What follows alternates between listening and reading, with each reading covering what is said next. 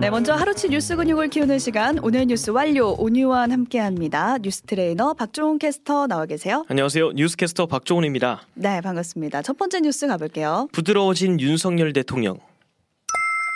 네, 윤석열 대통령이 오늘 시정연설을 했는데 네. 이제 내년도 정부 예산안에 대해서 이제 국회에 협조를 구하고 국정 비전도 밝혔는데 이제 어떤 내용이 있었는지 좀 정리를 해볼까요? 네, 건전 재정 기조를 재차 강조를 했는데 이 절감한 재원으로 서민 취약 계층을 지원하고 뭐 국방 치안 치수 같은 국가 본연의 기능을 강화하겠다라고 말했습니다. 음, 그리고 이게 예산안 관련 시정 연설이었던 만큼 27분 동안 시정 연설에서 경제라는 단어를 가장 음. 많이 사용했습니다. 27번을 사용했다고 저희가 띄워드리고 있네요. 네, 그리고 지난 8월 예산안 삭감 기조에서 논란이 가장 많이 됐던 게 이 연구개발 R&D 예산 삭감이잖아요. 네. 그것도 그 방침을 고수하겠다라는 뜻을 분명히 했다는 게 오. 눈에 띕니다.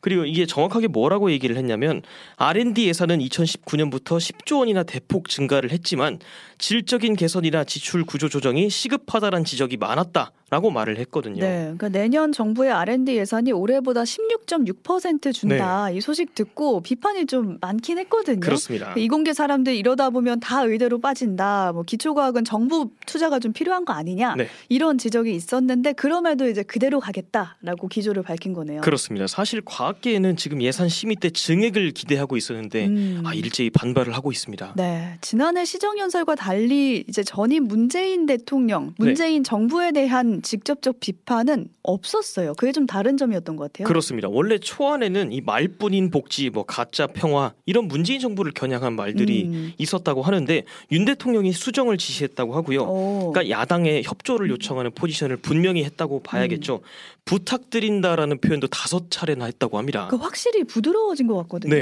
그러니까 아무래도 지금 상황이 여소야대이다 보니까 여당만으로는 예산안 통과가 좀 불가능하잖아요. 그렇습니다. 그런 것 같기도 하고 또 최근에 강서구청장 선거에서 여당이 참패했잖아요. 네. 그래서 국정 기조를 바꿔야 된다 이런 지적이 있었는데 거기에 대한 일환으로 좀 바뀌었다 이렇게 보면 될까요? 약간 그런 것 같습니다. 그 음. 맥락에서 윤석열 대통령이 시정 연설을 하기 전에 이재명 더불어민주당 대표랑 사전 환담도 했거든요. 음. 뭐 물론 김진표 국회의장 비롯해서 오부 요인 그리고 이재명 대표, 뭐 김기현 국민의힘 대표, 이정미 정의당 대표가 다 같이 참석하는 거라서 막 엄청 의미를 부여할 만한 것은 아닙니다만 그래도 처음 만났잖아요. 그렇습니다. 대선 이후에 지금 공식적으로 이 두 사람이 만난 게 처음이다 음. 보니까 어, 좀 눈길이 많이 갔죠. 네. 윤석열 대통령이 이재명 대표한테 90도 인사를 하면서 오랜만입니다라고 악수를 청하는 장면은 어, 정말 예전하고 다른 모습입니다. 네, 지금 화면 띄워드리고 있는데 네. 이제 고개를 숙이면서 오랜만입니다 이렇게 인사를 건네고 있어요. 그렇습니다. 그리고 부- 뭐 보통 연설을 할 때는 어, 여당 대표를 먼저 호명하는 게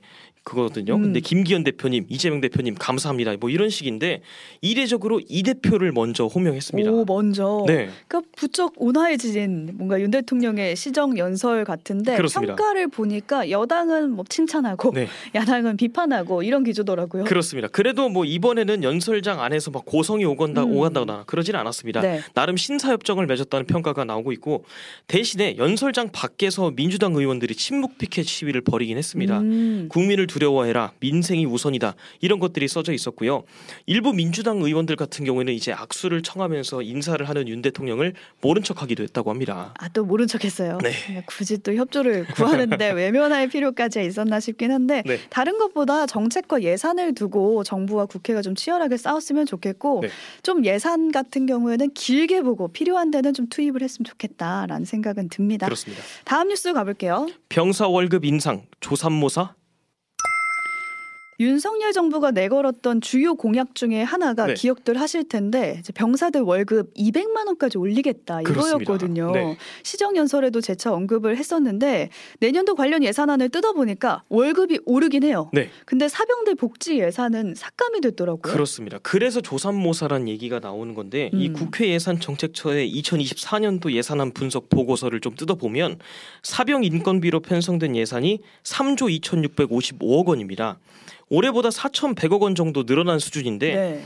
지금 병장 월급이 한 130만 원 정도 되는데 내년은 뭐 이것저것 올라서 35만 원 정도 올라가긴 합니다. 음. 그런데 내년도 현금성 지원 그리고 현물 지원 사업 예산이 1,900억 원 가량 삭감이 되거든요.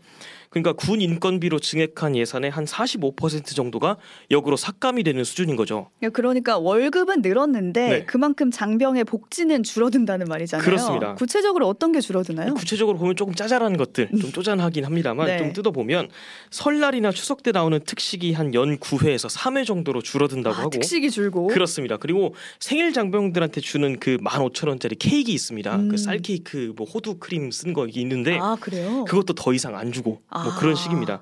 그리고 뭐 병사들 쓰는 축구와 지원 비용, 뭐 이발비, 효도 휴가비 이런 예산들도 내년도 예산안에서 대폭 삭감이 됐고요. 약간 이제 쪼잔하다는 네. 느낌은 드는데 그렇습니다. 그래도 뭐 이런 거 안 받고 나는 월급 느는 게 더 좋아 이런 장병도 있긴 할 거예요. 그렇습니다. 네. 근데 군필자로서 봤을 때 이제 제일 화났던 복지 삭감 항목이 있었나요? 아 이게 약간 선을 좀 넘는다 싶었던 게이 자기 개발 비용을 깎는 겁니다. 음. 그러니까 뭐 토익 시험을 치러 간다든지 운동용품을 산다든지 할 때는 자기 개발 명목으로 지원받는 게 조금 있거든요. 아, 네. 그러니까 청년들이 가장 이제 군에 가서 드는 생각이 좀 도태가 된다. 어. 아, 다들 취업하는데 난 여기 있다 이런 생각이잖아요. 음. 그래서 이게 조금 예민하게 받아들여질 수 있지 않을까라고 생각을 합니다. 사실 케이크 같은 경우에는 PX에 더 마시는 게 많고 음. 축구는 뭐 안 하면 그만이고 음. 뭐 그런 식인데 이 지금 560억 가량이었던 올해 자기 개발 교육 비용이 3분의 1 정도 대폭 줄어드는 건 조금 선을 넘는 것 같습니다. 아, 절반 이상 줄어버리는 건데 네. 정부가 이렇게 깎는 근거 뭐라고 설명하나요? 이 기본 급식비가 올라간다. 음. 그리고 뭐 월급 인상에 따라서 불필요한 복지들을 제외한 거다. 이런 게 있는데 지금 줄어든 현금성 그리고 현물 지원액을 환산을 해서 월급에 적용을 하면 실제 인상폭은 좀 적어집니다. 음. 실제로 지금 군 생활 중에 가장 월급 많이 받는 사람들은 병장인데 네. 이 병장 기준이 아니고 이등병 월급으로 기준을 하면 음. 인상폭이 4만 원 정도에 불과하다고 합니다. 네, 잔망로피님이 캐스터님의 감정이 현직 군인이신 줄 보내주셨 고 토박님은 생일 때 케이크요? 군대 많이 좋아졌네. 라고 이제 안 보내주셨네요. 네, 이제 안 나온다고 합니다.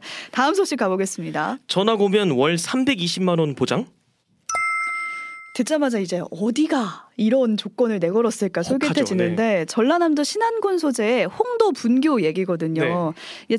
오는 가구를 대상으로 파격적인 지원을 약속해서 화제가 됐어요. 그렇습니다. 바로 혜택을 좀 읊어드리면 음. 일단 입학하는 학부모한테 숙소 제공, 그리고 320만 원 상당의 월급을 주는 일자리도 제공, 그리고 아동 1인당 연간 40만 원의 아동 수당도 줍니다. 음. 그리고 이 수당은 내년부터는 80만 원으로 늘어나고요. 지금 귀를 잡아끄는 네. 솔깃솔깃한 조건들이 쭉 나오고 있는데 네. 이렇게까지 하는 이유는 폐교를 막기 위해서라고 하더라고요. 그렇습니다. 이 홍도가 신안군하고 약 84km 떨어진 작은 섬인데 오, 네. 이곳에 흑산초등학교 홍도 분교가 있습니다.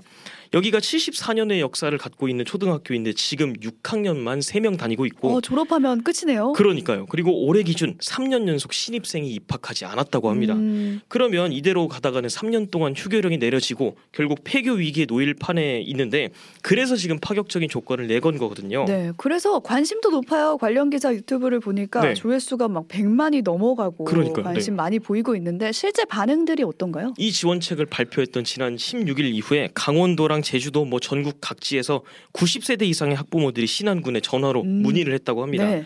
이런 인기에 힘입어서 신안군에서는 시범적으로 네 세대에만 모집을 한다고 합니다. 네, 근데 이게 뭐 흥미로운 뉴스다라고 솔깃하다 이렇게 넘길 수 없는 게 네. 저출산과 지방 소멸의 현주소를 정말 적나라하게 잘 보여주고 있잖아요. 그렇습니다. 이 지금 전남 나주시 같은 경우에는 뭐 청년 신혼부부한테 무료로 임대 아파트 제공한다고 했고 음. 그 옆에 화순군 같은 경우에는 뭐 월 1만 원 임대 아파트 사업한다고 했었잖아요. 그렇죠. 이제 지자체들은 새 주민들을 끌어들이기 위한 이런 여러 시도들을 계속 할 것 같고요. 네. 비슷한 소식들이 또 전해져 오지 않을까라는 생각은 듭니다. 다음 소식 가볼게요. 메시 여덟 번째 발롱도르 수상. 네, 한 시즌 동안 최고의 활약을 펼친 축구 선수들에게 수여하는 상이잖아요. 네. 발롱도르. 네, 그러니까 세계 축구 선수들 중에서도 정말 월드 클래스만 받을 수 있는 그런 상인데 그렇습니다. 주인공이 발표됐습니다. 바로 리오넬 메시죠. 네. 통산 여덟 번째 발롱도르를 거머 쥐었습니다. 무려 발롱도르 상을 받은 것도 대단한데 네. 여덟 번째 수상해가지고 그렇습니다. 팔롱도르다 팔롱도르, 네. 이렇게 불리고 있더라고요. 네. 지금 나이가 만 36세 적지 않은 나이잖아요. 그렇습니다. 그리고 이번 수상으로 지금 통산 수상 2등 크리스티아노 호날두와의 격차도 3회로 벌어졌습니다. 음, 메시의 수상을 한 데는 아무래도 작년에 있었던 그 카타르 월드컵 우승이 결정적으로 작용한 게 아닌가 싶은데 네. 혼자 7골 3도움을 기록하면서 조국 아르헨티나를 36년 만에 월드컵 우승으로 이끌었잖아요. 음, 그리고 이번 수상 같은 경우에는 사상 첫 비유럽 구단 소속 선수의 수상한 기록도 있습니다. 네. 지금 메시가 미국 메이저리그 사커에서 뛰고 있기 때문에 음, 유럽 구단이 아닌 선수가 딴 최초의 기록이 됐고요. 네. 2등과 3등은 지금 노르웨이의 맨체스터 시티 아, 괴물 공격수 엘링 홀란드가 2등이었고 PSG 아, 이강인 선수의 동료죠. 프랑스의 킬리안 음바페가 3위를 기록했습니다. 네. 그리고 우리나라의 김민재 선수도 3, 22등을 기록했거든요. 발롱도르 후보 최종 후보 30인 중에 수비수로서는 가장 높은 순위를 기록했습니다. 네, 메시와 김민재 선수 다 축하를 다시 한번 드리면서 네. 오늘 여기서 인사 나누겠습니다. 박종훈 캐스터와 오늘 하루치 뉴스 근육 키워봤습니다. 고맙습니다. 고맙습니다. 오늘 뉴스 완료.